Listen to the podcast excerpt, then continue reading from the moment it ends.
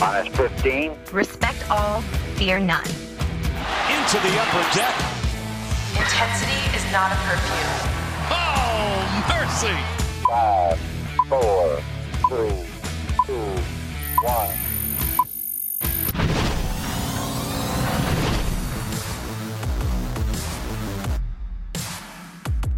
Showalter is gone, but the show must go on. How long have you been holding on to that one, Paul? Quite a while. So long, in fact, that I did not have time to come up with a Dan Duquette pun other than we cannot forget Duquette. Okay. Uh, yeah, of course, I'm referring to the fact that Dan Duquette and Buck Showalter are on their way out of the Orioles organization. Welcome to the MASN All Access podcast. Paul Mancano, Bobby Blanco from the warehouse in Oriole Park and Camden Yards. We've got plenty to discuss. Of course, Buck and Dan heading out of the Orioles organization.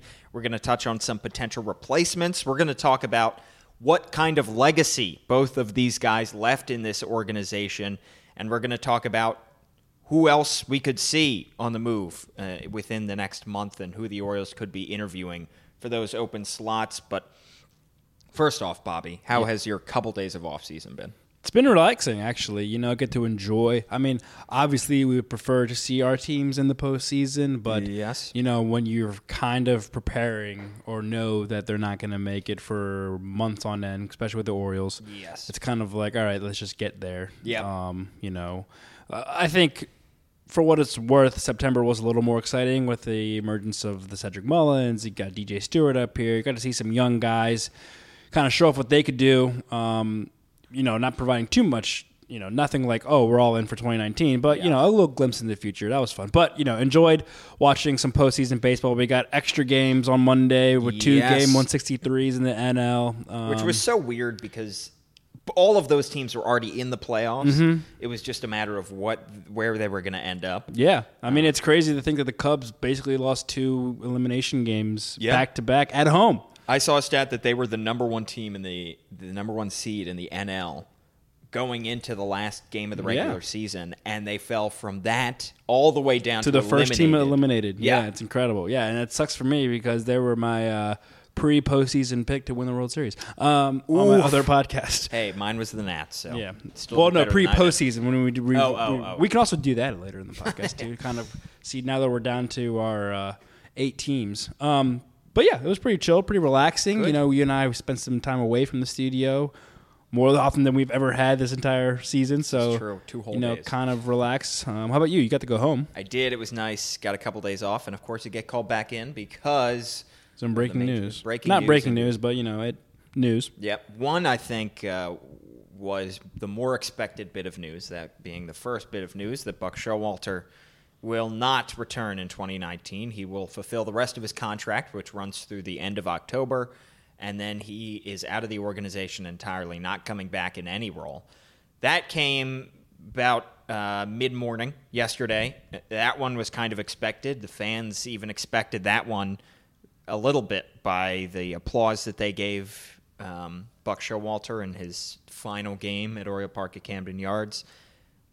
Eight and a half ish seasons, almost nine full seasons. It is a shame that he leaves with a losing record, 15 games under 500, considering he went to the playoffs three times in those nine seasons. Uh, he had winning records at or above 500 in five of those seasons, and really just brought back winning culture in Yeah. Baltimore. Yeah, yeah. I mean, so like you said, since August 2010, when he first came aboard, he went uh, 669 and 684. Yep. But if you take away 2018, he was 622 and 569. so quite. I mean, t- 2018 really did a damper on his managerial record here in Baltimore, which is unfortunate. Um, and obviously not entirely his fault this year. I mean, I, I think 2018 is always going to be that outlier, and people will not think fondly on this past season when they think of Buck Showalter's ten- tenure. But you know, and and it also kind of started last year in September with the kind of the collapse. Yep. You know, they entered last September, um, one game out of the second wild card in the American League, and then it kind of fell apart, and then it continued over to this year. Um, but you know, like I said in our uh, last episode a couple weeks ago, Buck and Dan Duquette too, to an extent, um, provided this city and this fan base some of its most memorable memories or moments in recent history. You know, the fir- they uh, broke a streak of 14 consecutive losing seasons. You know, me growing up an Orioles fan, all I knew was losing pretty much because I was a little too much too young to remember the mid 90s teams. Yeah.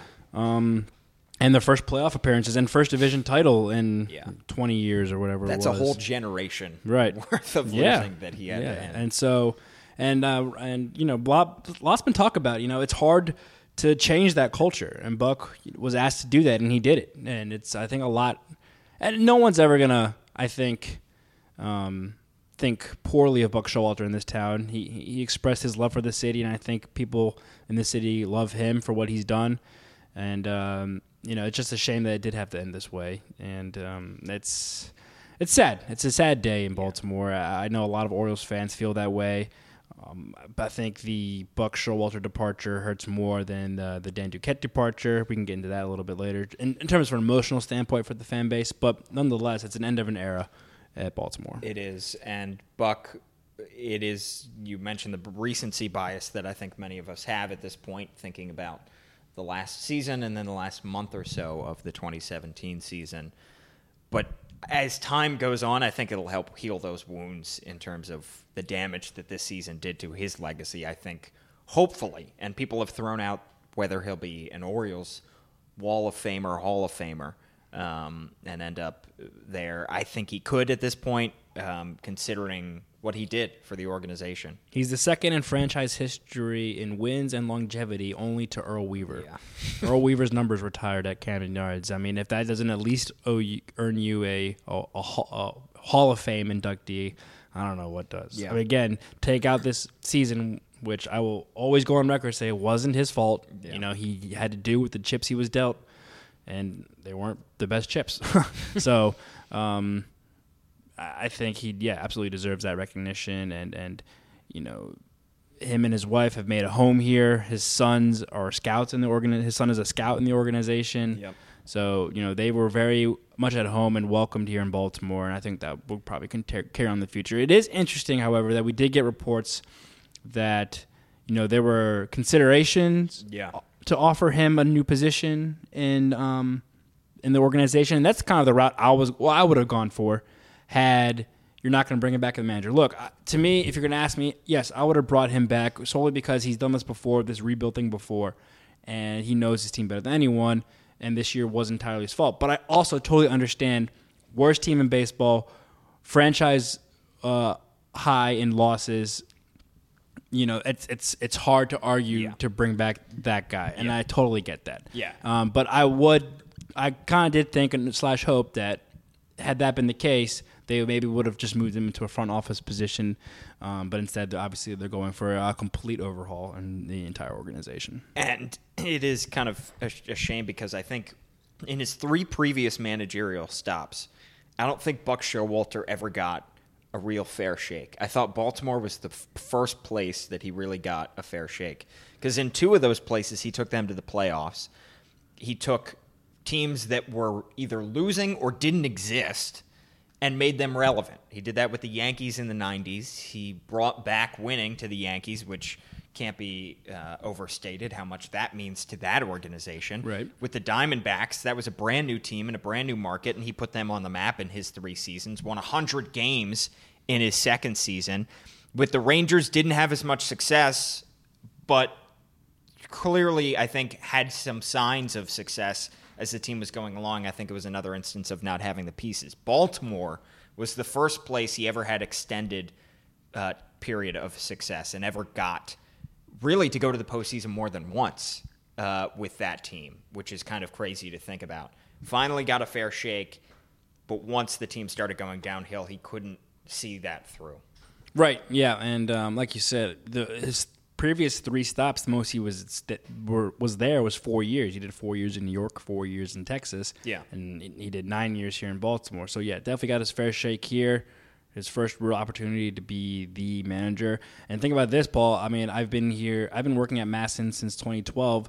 I've known over that course of time, I've known four Nats managers because we cover the Nats too, and I've known only known Buck Showalter Right. as the Orioles manager. So it is a sad day for me too, and it just goes, to show how great he was as a manager. I mean, Caleb Joseph went on record he's the best in-game manager, maybe still managing today. This is Yeah. this was on Sunday um, during after the final game of the season before he was actually officially released. So, you know, there's I mean, maybe you could say maybe Bruce Bochy, but other than that, I mean, Buck Showalter plays the the bullpen game like a fiddle and and can plays the matchup game better than anyone else in, in all of baseball. So yeah, he he established himself as a legit manager, not just a guy who comes into these situations and has good teams and you know builds upon that because everyone obviously everyone knows that in the cases of the Yankees and the Diamondbacks, the year after he left, they won the World Series. Yeah.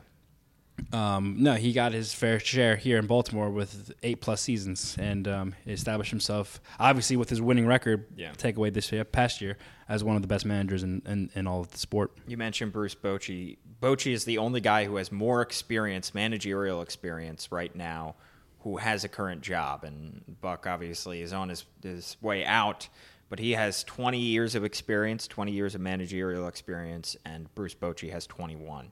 So Buck has been around a long time, and we're going to talk about more who the Orioles could target and what kind of person they would want to see, maybe somebody with less experience than a Buck Showalter. But I think one more thing on Buck before we get into Dan Duquette. His teams won. I think he obviously brought back winning culture in Baltimore, but also uh, defense. He built defensive, great defensive minded teams for several years, built on the backs of Manny Machado and J.J. Hardy and Adam Jones and guys like that. Uh, and that was something that was a staple of his teams in Baltimore. Uh, and beyond that, he made the most out of what he had. I think that is a, a trend that you know the Orioles were never in each of their three seasons that they made the playoffs were not predicted to make the playoffs each of those years. And I think that speaks to him being able to make the most of making lemon out of lemonade, making the most out of those those pieces that I mean, you look at uh, some of the the guys that were on those teams that started important games, that played important games, and guys that have since washed out of the league because they're not much, but he got them to contribute the most that they had. Right. You think Joe Saunders started the 2012 Yeah. wild card game against the Rangers that the Orioles won. Yep. What, what, what I think about when you mentioned that, Paul, is there were seasons where the Orioles set record for one loss wins, or sorry, one run wins, Wins, yeah. and best defensive metrics over the course of a season. Yeah. That stuff doesn't come from, you know, pay, payroll. You know, you know, buy. You can't. Yeah. You don't buy defense. You don't buy one run wins. You know that comes from the coaching staff and the manager. Manager. So I mean, that is you're right. That's what Buck Showalter brought to this team. You know, playing his bullpen right, finding the right matchups, using what he got in terms of a roster standpoint, and getting the best of it. Um, and I think that's incredible what he's done. Again, sad day that he he is out. Um, but Buck Showalter did an amazing job as a manager. And uh, another interesting thing about it is, you- we again we, we were reported that he wasn't offered another position in the organization. You know, does he want to continue? You Yeah. know, you know he's oh, let's see how 62. 62. You know, does he want to? You, he'll be 63 in May. So does he want to continue playing or sorry, managing and or being involved in? Because it's a long season. It's Yeah. a long, you know. Now he's got a grandchild.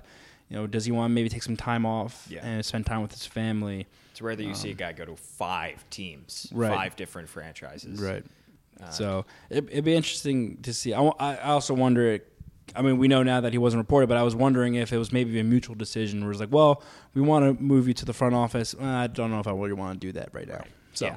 If you haven't read Roch Kubatko's article, by the way, on masnsports.com, you definitely should. He's got plenty of great nuggets in there, and he does a great job of somebody who has been here for the entirety of both Dan Duquette and Buck Showalter's tenures here in Baltimore. So he has a great grasp of what these two contributed. Let's switch over to Dan Duquette, who the more surprising move came later in the day. I think it was more surprising because the fact that he was allowed to rebuild the team in terms of making those big deals right before the deadline, trading Manny Machado, Brad Brach, Zach Britton, Kevin Gausman, all those guys, and get the pieces, the foundational pieces of what they hope is a successful rebuild, and yet he's not going to be here to see it through. So the thinking is, why would you let him get those pieces if you're not going to let him put them all together? Right. I, I uh, that article you mentioned about Roch Kubatko from this morning, Showalter Duquette in the end of another era. You know, he mentions at the very start that there were four scenarios that Yeah. the Orioles could have gone. To me, there's only 2 Uh-huh. Either you bring them both back or you let go both of them go. I can't. I don't. For me personally, I don't like the idea of letting one go and keeping the other.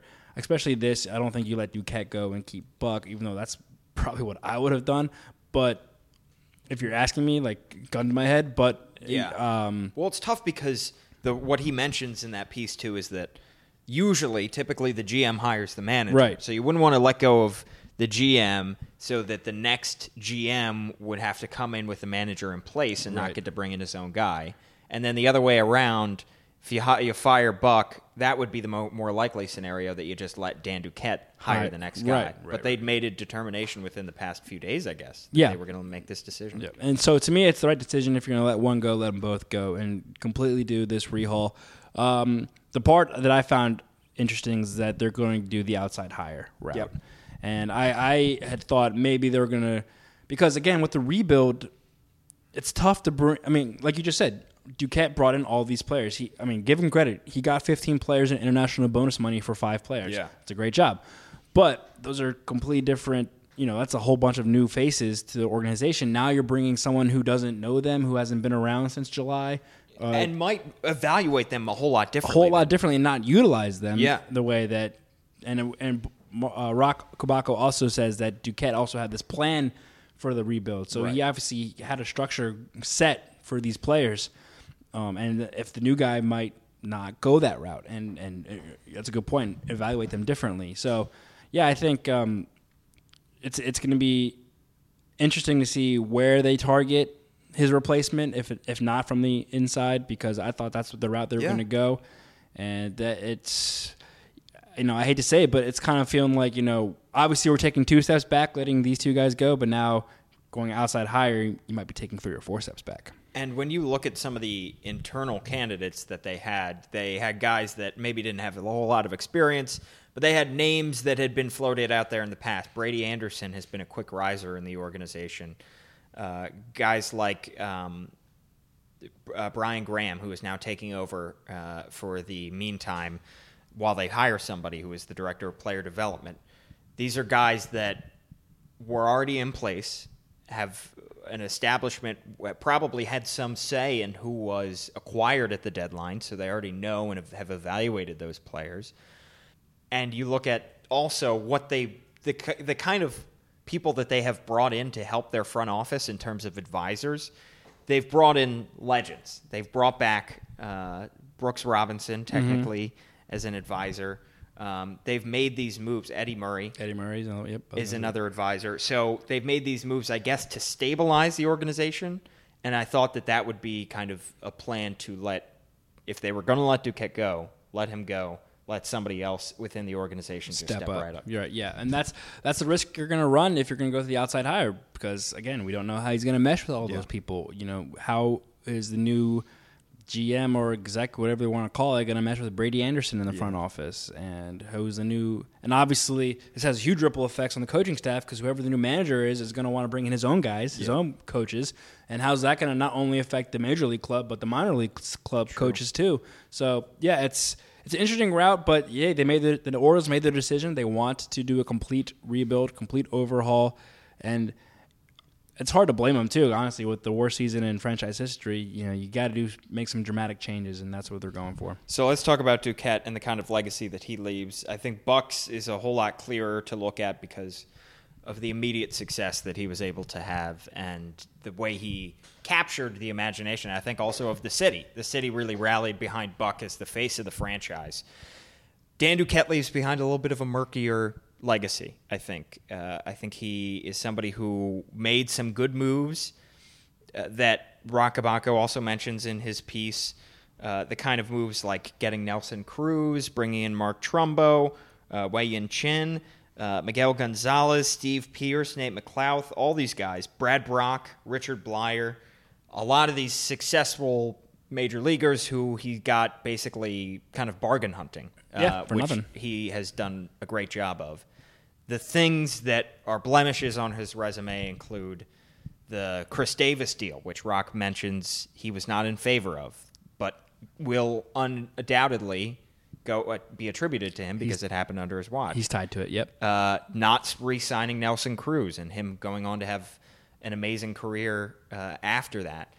Moves like that, I think, are ones that, and of course, I think at this point you have to consider the moves that before the 2018 season, where cons- expected them to be able to contend, went out and spent a lot of money and guaranteed years to pitchers like Alex Cobb and Andrew Cashner, who are in the latter, stages of their career, and just misjudged the ability of this team. So I think he had some good uh, marks. Some I think he probably more good moves than bad, but the bad moves may stick in fans' heads for a little while. Yeah, and I mean, with the in terms of the Cobb and Cashner thing, I, I- I'll jump on that boat with him. I maybe even I un, overestimated this team's ability this coming into the season. I, Yeah.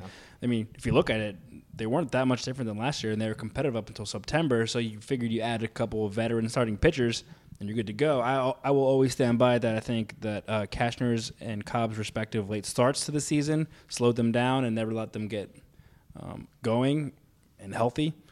But yeah, the Chris Davis thing again mentioned he wasn't in favor for that. It all comes down to also you know he's only as powerful as he's allowed to be. Yeah. The international money too.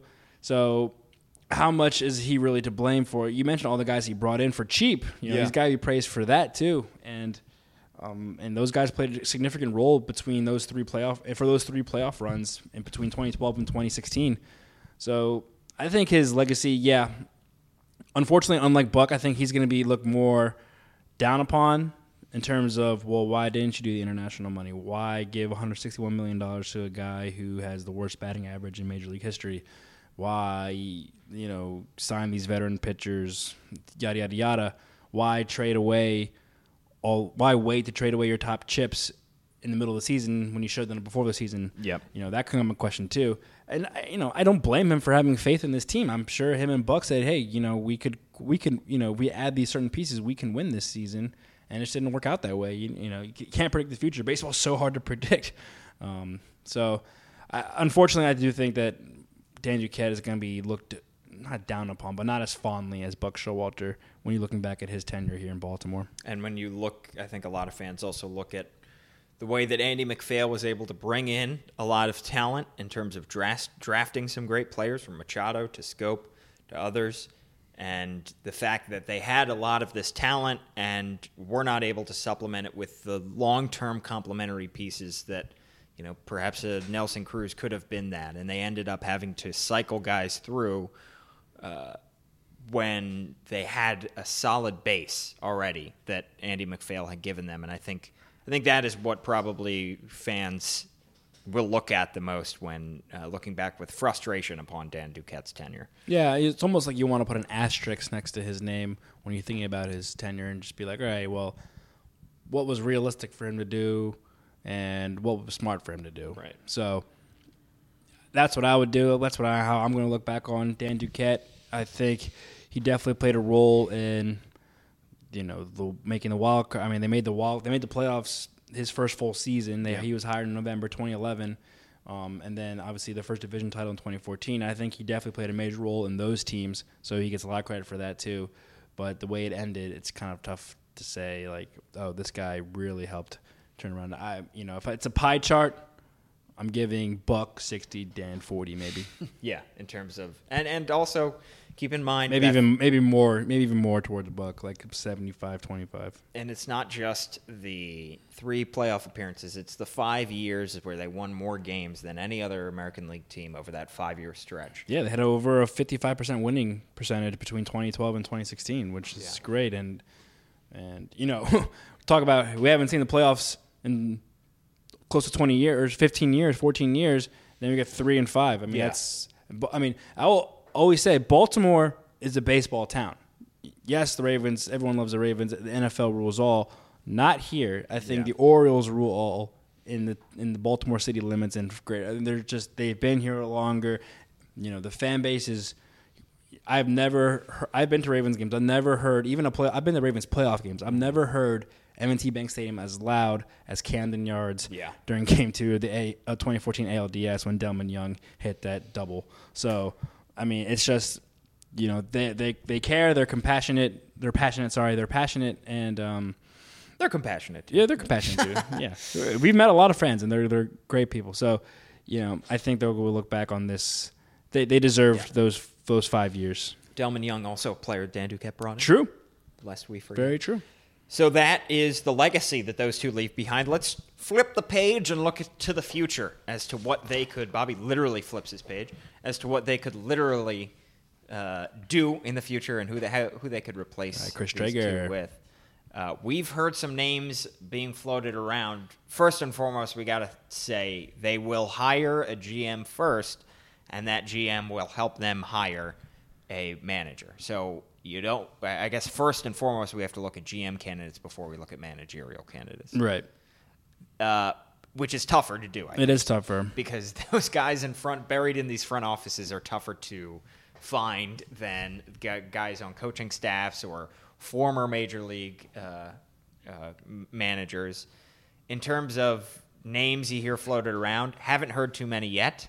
In terms of executives, usually you try to poach them from the top organizations. Organiz- you would think organizations like the Yankees, maybe the Athletics, uh, teams that have built sustained success and uh, have really impressed. Any names stick out to you, Bob? Well, I'm looking at um, Ken Rosenthal. I mean, this is a name, and he's not even connected to the Orioles. But Ken Rosenthal is talking about Red Sox, a former Red Sox GM, uh, Ben Cherington. So and he's not in the front office currently, but apparently he's not going to be interviewing for the Mets or Giants openings. But Ken Rosenthal reporting um, that he remains interested in becoming a GM again in the right situation, wants to build an organization from ground up. He's happy in, cur- in current role as VP of baseball operations with the Blue Jays. Um, I would say the Orioles are way more closer to the ground than the Blue Jays. Yeah. So if you that's what he wants to do, seems like Baltimore is the perfect place for you. Yeah. Um, if, you know, again, I don't know much about this person. This is just basically I literally saw this on Twitter, you know, earlier today. So, uh, yeah, you're right. GM is a much harder position to fill in terms of like floating names out there. I don't, Yeah. You and I are not well versed in uh, front offices offices outside of. Baltimore and DC. Yeah. So. Um, but that's one name right there, uh, Ben Harrington, former Red Sox GM, who also, you know, clearly knows the division. Good to know. We'll put the first name on the list. Yeah, we need like a whiteboard Harrington. for this all season with like magnets and names. Uh, so that's a GM candidate. It's much easier, I think, to find potential managerial candidates. The two interesting ones that came out in Roch Kubatko's piece, There's three. three interesting ones. Uh, first and foremost, he said Mark DeRosa of MLB Network, Called him leading candidate. leading candidate. Which how can there be a leading candidate if they're hiring? Yeah. No offense to Roch, but it's- uh, it's- that's a fair question. I think. He, I think he's saying there he would be a leading. Candidate. He would be. So when you look at managers and the managerial hires we've seen around the league, teams are consistently going Young. further and further away from the Buck Showalters and closer and closer to the Dave Martinez, the Gabe Kaplers, Yep. uh, the young Bucks, and a lot of times in instances intended. where they have very little to no experience. You saw it with uh, Yankees hiring Aaron Yep. Boone Yep. there are teams that don't value experience right. apparently at all. Yeah. Just their knowledge of the game and their ability to relate to players. Right, and um, that is it'll be interesting to see that if the Orioles go that route. I would. I mean, I guess everything I say I would do, the Orioles are doing the opposite. I would do literally. I, I would not take that route. You're doing a rebuild. Yes, um, you have a lot of young players, and relating to them is going to be key for this next manager. But you also have to be have some in-game experience. You can't just run these guys out there and expect their pure talent, athleticism. I mean, that works for established teams. It's not going to work for basically a AAA team playing in the major leagues. Yeah. So you know, yes, you're going to have to relate to them, but you're also going to need to know the ins and outs of managing a major league baseball game. Yeah. So, to me, that's the wrong move. Go get an experienced manager who is also relatable. I mean, that's I, I guess I, I, I say that like they're like can be found on trees, but Right. that's how, where I would start. Look for a guy who has done this gig before, or maybe even at a point like a AAA manager. You know, Right. there's that guy in the Cardinals, Stubby Clapp. Stubby Clapp, fantastic name. Think about the memes, Paul. Exactly. the That's- memes, Roch said somebody's going to hire him for the very least for the puns and the promotional, bills. yeah, right. Um, go along those routes. I would say, you know, yes, flashy names like uh, Billy Ripken, Mark Bordick, Mike Bordick, are- yeah, literally pulling him out of the broadcast. right are are you know popular they'll be popular picks in the in town maybe with the players but you know i think aaron boone was handed a, a obviously very talented team and a good front office who went and got players needed Yeah. to fulfill his spots so Exactly. his job is much e- is much easier than whoever's going to take over the orioles Yeah, and so anybody who says, "Well, look, Aaron Boone." What, if Aaron Boone can do it, yeah, yeah, it's yeah. like Alex Cora can do it. Anyone can do it. Well, Alex Cora was uh, bench coach for the Astros, who won a World Series for Yeah. a couple of years, and his team is the best team in baseball. So exactly. not that hard. Yeah, the, and the book is not yet written on Aaron Boone as a manager. It's when you have Giancarlo Stanton and Aaron Judge and that kind of talent there, that'll help. Uh, but yeah, I think somebody who, I, I if I were looking for a managerial candidate, I would look for somebody who has a track record of developing players because that's the most important Yeah. step right now.